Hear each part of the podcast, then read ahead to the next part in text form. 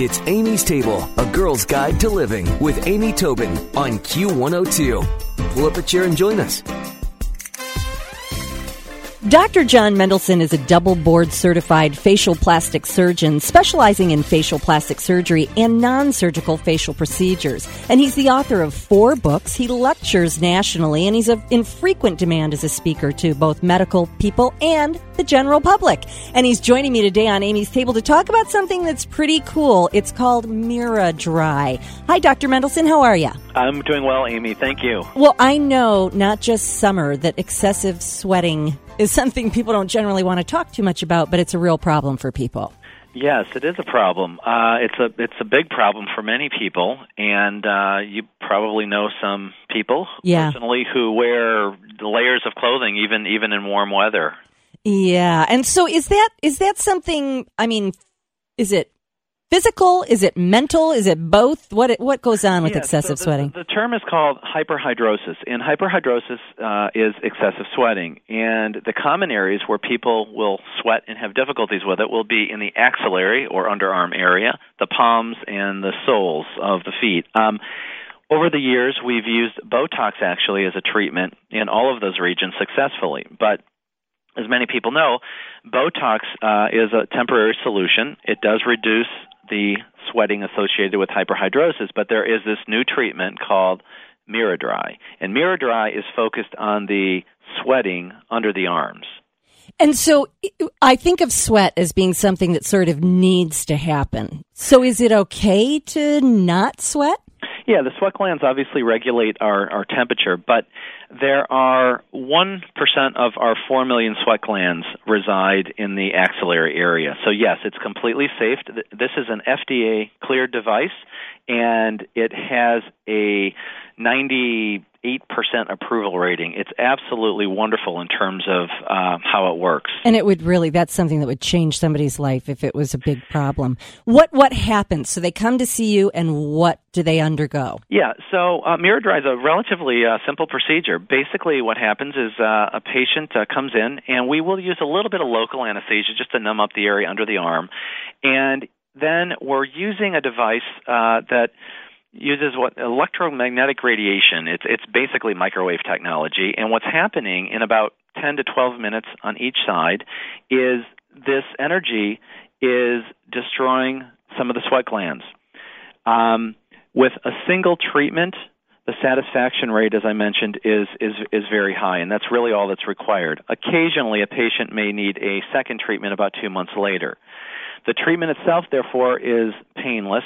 However, for couple of hours the next day, it feels like you might be carrying some books under your arms. There is some swelling, huh. there's a little bit of tenderness, but patients can go back to normal activity immediately. They can leave the office, they can you know head back to work, um, and uh, you know get get back with their lives. So they would still, I mean, they'd use antiperspirant. They'd be just more like a normal uh, degree of perspiration now. Many patients don't need antiperspirant after this. Actually, that's a very wow. good question. Yeah, it really reduces. Uh, it really reduces. Uh, there was a um, this. I love this story. There's a a gentleman. Uh, he is actually a junior in high school who came to see us with his mother and he's never gone to the dance or dances he's been been to he's never taken off of his coat he doesn't dance mm. so anyway we treated him and um oh we have photos of him dancing i mean he he took off his coat and so he got back to you know socially to to life and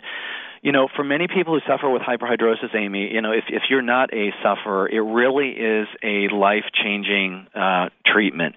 Yeah. Many of these individuals, uh, you know, are unable to function normally without having more layers of clothing Right. And they've gone through all the aluminum, you know, uh, deodorants and and other treatments as well. So this is one of those things that really really changes somebody's life. Well, that's why in the beginning you may have thought it was a strange question when I said, "Well, is it physical or is it mental?" But I think it's almost the emotional anguish probably amplifies the sweating too. Is that reasonable? That's where uh, I was sort of going. absolutely. Oh, yeah. I, yes, yes, that's an excellent question. And yeah, there's a lot of anxiety. You know, am I going to be sweating? Can I can I wear you know this? You know, what we love to see is we love to see people come back because they have all new wardrobes. Oh yeah, yeah, that's really great. So where can they find more information about Miradry?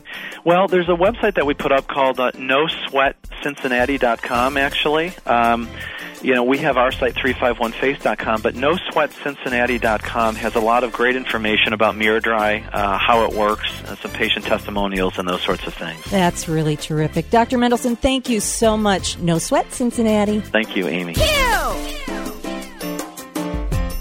It's Amy's Table, a girl's guide to living with Amy Tobin on Q102. Pull up a chair and join us. Parenting expert Amy McCready calls herself a recovering yeller. She's the founder of Positive Parenting Solutions and the author of If I Have to Tell You One More Time, the revolutionary program that gets your kids to listen without nagging, reminding, or yelling. And she's joining us today on Amy's Table. Welcome, Amy, and tell me what's happening to parents. We can't do it the way we used to, I think. Well, thank you for having me. It's great to be back at your table. Thank you. Uh, yes, you know, raising kids today is very different than when we were growing up. And the because I said so and, and the look just doesn't really work all that well for long term behavior change. So our goal is to help parents understand, you know, why the misbehaviors are happening in the first place, and then give them, you know, step by step tools and strategies to turn that behavior around. Well, you know, you mentioned the look or the because I said so, and really that was enough when I was a kid. And I'm wondering why? What's changed? Why is that enough? Not enough for kids today? Well, our kids are growing up in a different environment. You know, a generation or two ago, you know, it was very different. You know, in the workplace, it was very much a top-down, uh, you know, hierarchy. Uh, in at home, you know, dads kind of ruled the roost, and and mom sort of fell in line, and the kids did too. You know the relationship between mom and dad is very different. They debate about things in front of the kids. And so kids just see they know that the norms of communication are different than they used to be. And so just instinctively when we do that well because i said so young lady they instinctively push back because you know that's not how they're dealt with in the classroom or by their soccer coaches they just know that that's not quite right so our challenge is to you know, use communication strategies that um, invite respect, of course, and, and they know that what the rules are the rules, but also that are going to just um, be more effective in terms of fostering the kind of relationship we want to have with our kids. Well, you know, as a former yeller, you say that we can actually address the misbehavior without actually punishing the kids. Now, how do we do that? Yes. Well, let's talk about punishment from a definition standpoint. Um, from a positive discipline perspective, we refer to punishment as anything that would involve blame, shame, or pain. That could be physically punishing the child or anything that's emotionally hurtful to the child that's just not effective for long-term behavior change and and as you said i was uh, i'm a recovering yeller back when my kids were younger i was the queen of nagging reminding and yelling and that doesn't work either but we do want to hold kids accountable. We want to train them on what the appropriate behavior is and then hold them accountable with consequences that are respectful and helpful and teach them to make better choices in the future. Now, I know one of the biggest things ever was timeout, and you say that really doesn't do it. That whole timeout thing or counting counting down or Yes. You know, a lot of parents will start with the whole timeout thing and they'll use timeout for everything and they later abandon it because it's just not that effective. And the reason is that for a strong willed child, timeout will invite a power struggle. And if you've ever seen the nanny show on TV, you'll yes. see out, right? She puts them in timeout and then she turns around and the kid is running around the house. So again, it really invites a power struggle for strong-willed kids, even for kids who will go and sit there compliantly. Are they really thinking about their behavior, or how they can make a better choice next time? Probably not. No, not at all. Well, you know, you say that there are some common mistakes that parents make. They think they're doing the right thing, but they're actually worsening their child's behavior. What are a couple of the mistakes people are making? Well, one of the big ones, and again, I was the queen of this, the ordering, correcting, and directing, sort of bossing our kids around too much. The reason that that doesn't work is it uh, the child's natural instinct is to fight back. Just like if you had somebody who was bossing you around all the time, you would say, "Wait a minute, you know this this just doesn't feel right." So they will instinctively fight back. Another big mistake is rewarding kids. We have this tendency to believe that if we want to see a certain behavior, we need to reward it. And the research tells us that that is absolutely not the case because in studies, when they were, would reward kids for certain behaviors, their internal motivation, their intrinsic motivation for doing those behaviors actually diminished. So it was actually creating the opposite of what we wanted to have happen. Um, a- another big one is praising kids. Again, we think if we tell them how awesome they are and how smart they are, they'll be awesome and smart. But again, the research proves otherwise. You know, because what happens is when we praise kids for being smart, they have this smart label that they feel like they have to protect.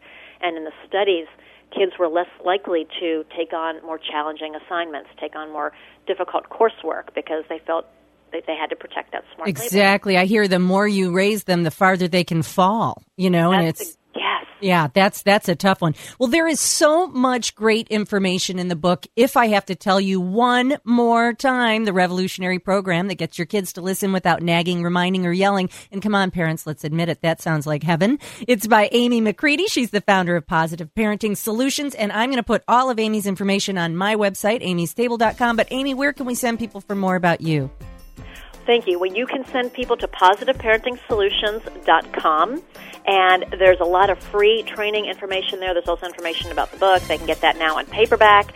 So, um, or Positive Parenting Solutions on Facebook is another great place to go. Terrific. Well, it's always great and inspiring to speak with you, and continued success. Thanks, Amy. I Thanks appreciate for the listening opportunity. to Amy's Table, a girl's guide to living with Amy Tobin on Q102. For more, visit Amy's blog with Q102 online at WKRQ.com.